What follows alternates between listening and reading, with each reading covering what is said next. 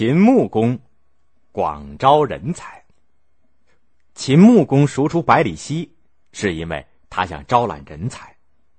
秦国地处西部的边地，国小民弱，在群雄并起的春秋时代，和其他的强国比起来呢，显得很不起眼儿。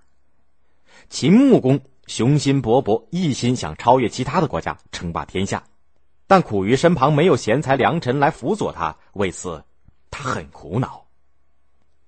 有一天，秦穆公召见善于相马的伯乐，对他说：“你的年纪一天一天的大了，不知道你的子孙辈当中有继承你相马本领的吗？”伯乐回答说：“大王，真是可惜的很呐！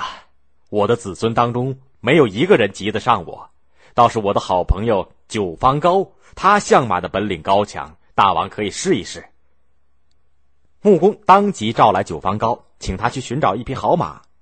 过了三天，九方高兴冲冲的跑来报告说，他已经为大王觅到了一匹第一流的好马。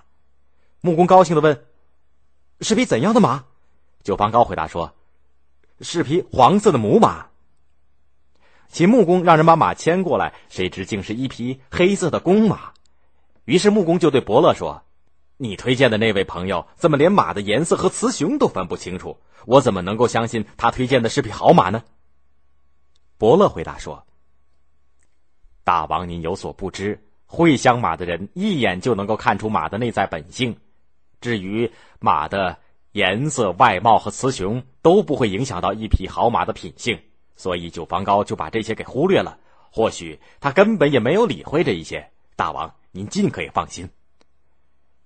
后来一试，果然是一匹天下无双的好马。”秦穆公从这件事上得到了启发，他派人到各处去广招人才，希望天下有用的人都投奔到他的门下来。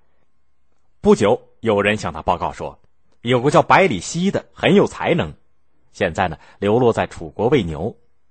秦穆公马上派手下人去楚国请他，考虑到如果用重金去聘请的话，会引起楚王的怀疑，于是就让使者带了五张羊皮去向楚国换人。楚王不想得罪秦国，就把百里奚交换给了秦国的使者。齐穆公亲自召见了百里奚，一看，嗨，原来是个七十岁的老头，不觉脱口而出说：“可惜呀，年纪太大了。”百里奚说：“大王，如果您让我去追逐天上的飞鸟，或者去追捕猛兽，臣确实太老了。但是如果和大王您一起商讨国家大事儿，臣……”还不算老呢。秦穆公一听，不由得肃然起敬道：“我想让秦国超过其他的国家，您有什么办法吗？”百里奚说：“秦国虽然在边陲地区，但地势险要，兵马强悍，尽可以攻退，利于防守。我们要充分利用自己的有利条件，乘机而进。”穆公听了，觉得百里奚确实是个不可多得的人才，就封他为上卿，治理国家。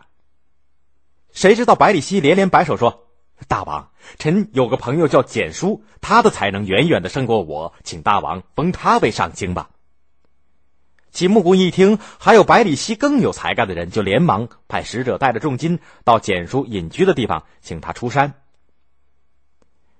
简叔为了让自己的好朋友百里奚能够安心的留在秦国佐证，也就随着使者来到了秦国。